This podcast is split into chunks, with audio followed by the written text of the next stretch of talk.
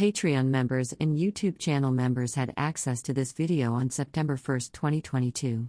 The video's public release will be November 2, 2022. ID, Lyric, a pale-skinned non-binary person with short green, teal, and purple hair with shaved sides and jet black roots is sitting in the passenger's chair in an RV with a large window to one side and the driver's cab behind them. The words "punish for my neurodivergent traits" floats in front of them in teal and green letters. Transcript. Hi, my name is Lyric, and I am a late-discovered, neurodivergent adult, meaning I'm autistic, but I didn't find out I was autistic until I was 29, and the ADHD wasn't diagnosed until I was in my mid-30s. I went a large portion of my life, falsely, believing I was a neurotypical, because I did not have the autism or ADHD labels for myself growing up. Other labels were put on me as a young person: stubborn, rebellious, difficult, hyperactive, poor self-control, someone who doesn't apply themselves. All of these were put on me because nobody knew that I was neurodivergent, and, in a lot of ways, my neurodivergence was punished growing up. If you'd like to know the ways in which my neurodivergent traits were punished, please do stay tuned. Welcome back. I'm glad you're still here. Talking about growing up and not knowing I'm neurodivergent, a lot of the ways I expressed my neurodivergent traits were punished growing up, especially if they inconvenienced other people.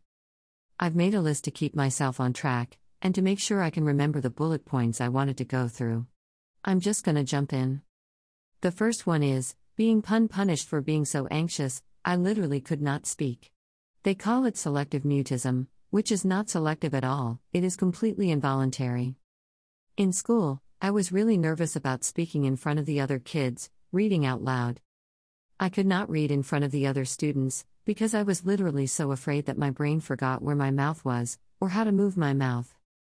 I was punished, because the teachers thought I was refusing to read in front of the class because they knew I could read. This is one way in which I was punished for being neurodivergent, or punished for having anxiety, because I was so scared, I literally couldn't speak. This happened in speech class in high school as well. I would just get so afraid of speaking in public that I would just freeze up and not be able to speak on the stage. Now you would never believe I am someone who got over massive stage fright, but doing these videos, and talking alone in a room to a camera, and then sharing that later on social media, has actually helped me to get over that. It felt safer, talking alone in a room with a camera, then I put it out and I go and leave it in. If it resonates with someone, it resonates. That's helped me with that a lot, but even now, if I become really overwhelmed, my brain doesn't know I have a mouth, and I can be just like in elementary school, reading that paragraph over and over again in my head, knowing exactly what I wanted to say, and not being able to make those words come out, or I can be screaming on the inside. It doesn't matter, when I get shut down like this, my mouth's not gonna work with me, and I just have to wait until my brain remembers I have a mouth. For lack of a better way to explain it. Okay.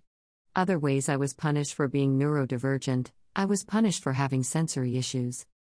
In school, that would be crawling under my desk, to get away from a very bright and busy, overwhelming classroom. Also punished for running off in stores, eloping. For similar reasons, I would end up hiding in the clothing rack, surrounded in the dark warm embrace of all of those clothings. I would get in trouble for that as well. In school, in general, I was punished a lot for not being able to sit still and stay in one place, and that need for sensory input and movement resulted in me, frequently, jumping out of my seat. When I was no longer able to be still, I would just erupt. I would erupt like a little volcano and pop out of my seat and zip around the classroom or jump out of my desk and jump up and down, or I would be really excited I would know the answer to something, and I would jump out of my chair and wave my arms, and be really excited. Too much, too excited. I needed to stay in my seat, unless I had permission to get out of my seat, and that was really, really hard for me. Often, when I couldn't stay in my seat for sensory reasons, whether it was sensory aversions, or just the need to move and sensory seek. When I couldn't stay in my seat, I was often punished. I needed more movement, a lot more movement, and a lot of the times the movement was taken away. I would be punished, and they would take away my recess, which was really counterproductive, cause that made it even harder for me to sit in my seat. The sensory needs and the sensory seeking, and sensory aversions being punished were big things for me growing up. Another thing, as a young person, just because young people are less developed in certain areas. A lot of times, I was punished for things that were, at the time, completely beyond my control. I remember really wanting to behave and just not knowing how, or being unable to meet the expectations of adults around me, and this sucked, because I remember really wanting to be, air quotes, the good kid. Deep down, I was a good, really sweet kid, but I just struggled with some things that other kids around me didn't struggle with, and the adults held me to the same standards as they held other kids my age. Which, now that I know I'm autistic and ADHD, I now know were, very, unfair standards. I'm autistic, and I'm also a visual thinker. Part of my visual thinking means, when people are talking to me, I'm drawing pictures in my mind, or it's making videos play. I'm seeing a visual representation of what they're saying, and then I have to translate that into words. People's words give me visuals, and that can result in me taking things literally, which can result in humorous situations. For example, when I was young, one of my guardians told me they were gonna draw me a bath, so I quickly ran to get them a pencil because, in my head, I thought he was literally going to draw me a picture of a bath. That guardian thought of me as too smart for this, I must have been pulling their leg, and I was scolded and called a smart aleck. It was a very non-punishment, kind of a punishment. Oh, smart aleck, haha. Laughing at it. They still, probably to this day, think it was a joke, but I wasn't making a joke. I had literally thought I was going to get a picture of a bathtub drawn for me. It's like things like that, these little misunderstandings, where people think I'm being intentionally difficult or stubborn or a smart aleck. I wasn't diagnosed autistic until I was almost 30, and that ADHD wasn't diagnosed until I was in my mid-30s, but this doesn't mean there were no signs that I was autistic or ADHD when I was growing up. There were lots of signs, but the signs were missed or discounted as other things.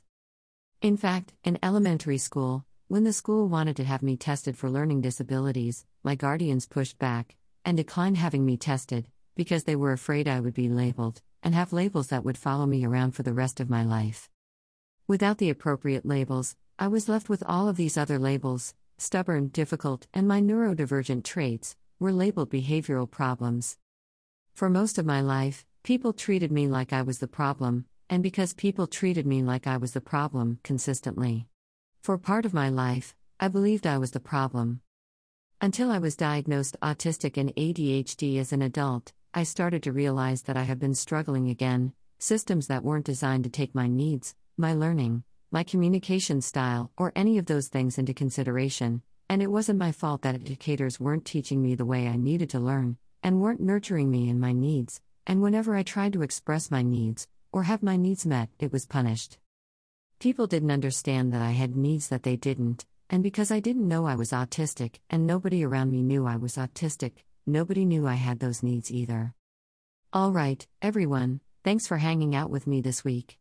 I would love to ask, if you're willing to share, if you're a neurodivergent, were you punished for being neurodivergent, growing up? Were your neurodivergent traits punished, and were you scolded for expressing your neurodivergent traits? A lot of us have been molded to be ashamed or to hide our neurodivergence. I've been on a journey to heal from that trauma for the past, almost 6 years now. I'd love to hear other stories of what this was like for you. Hopefully it'll be helpful to other people out there who are starting this journey. Thank you all so much for hanging out. Hit that thumbs up button if you made it this far. This is the end of the video, that lets me know that I was on track, and I didn't lose you before we got to this point. Thanks to everyone who gives me feedback, comments, video suggestions, who shares your own experience. That is helpful to help everyone else learn and see that autistic and neurodivergent people are not a monolith, and we do have unique and different, diverse experiences. I appreciate every time you share your experience as well. Thank you to the Patreon subscribers, Facebook supporters, YouTube channel members, and Twitter super followers. Those of you that do that little monetary subscription, I'm really grateful for you. You helped me with things like website hosting, transcriptioning, and closed captioning software, the technology which this blog is filmed on. None of this will be possible without the help and support of the readers and viewers like you, so I'm really grateful. I'm grateful for all of you. I always want to express my gratitude. Gratitude's really important to me. I have a lot of gratitude for every single one of you. Thank you so much. I will see you all next week, next Wednesday. I put a new videos each and every Wednesday morning. I hope to see you then. I'll talk to you next time. Bye. Help me get the word out. If you like what I do, and would like more, please consider subscribing on Patreon. This blog is made possible by support from readers like you. Sharing my content is also equally helpful.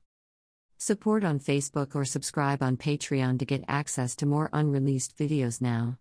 It is February when I am scheduling this, and I have videos scheduled through the first part of April already. Subscription is pay what you can starting at $1 a month, less if you subscribe annually. I would love to have you. With gratitude. Lyric.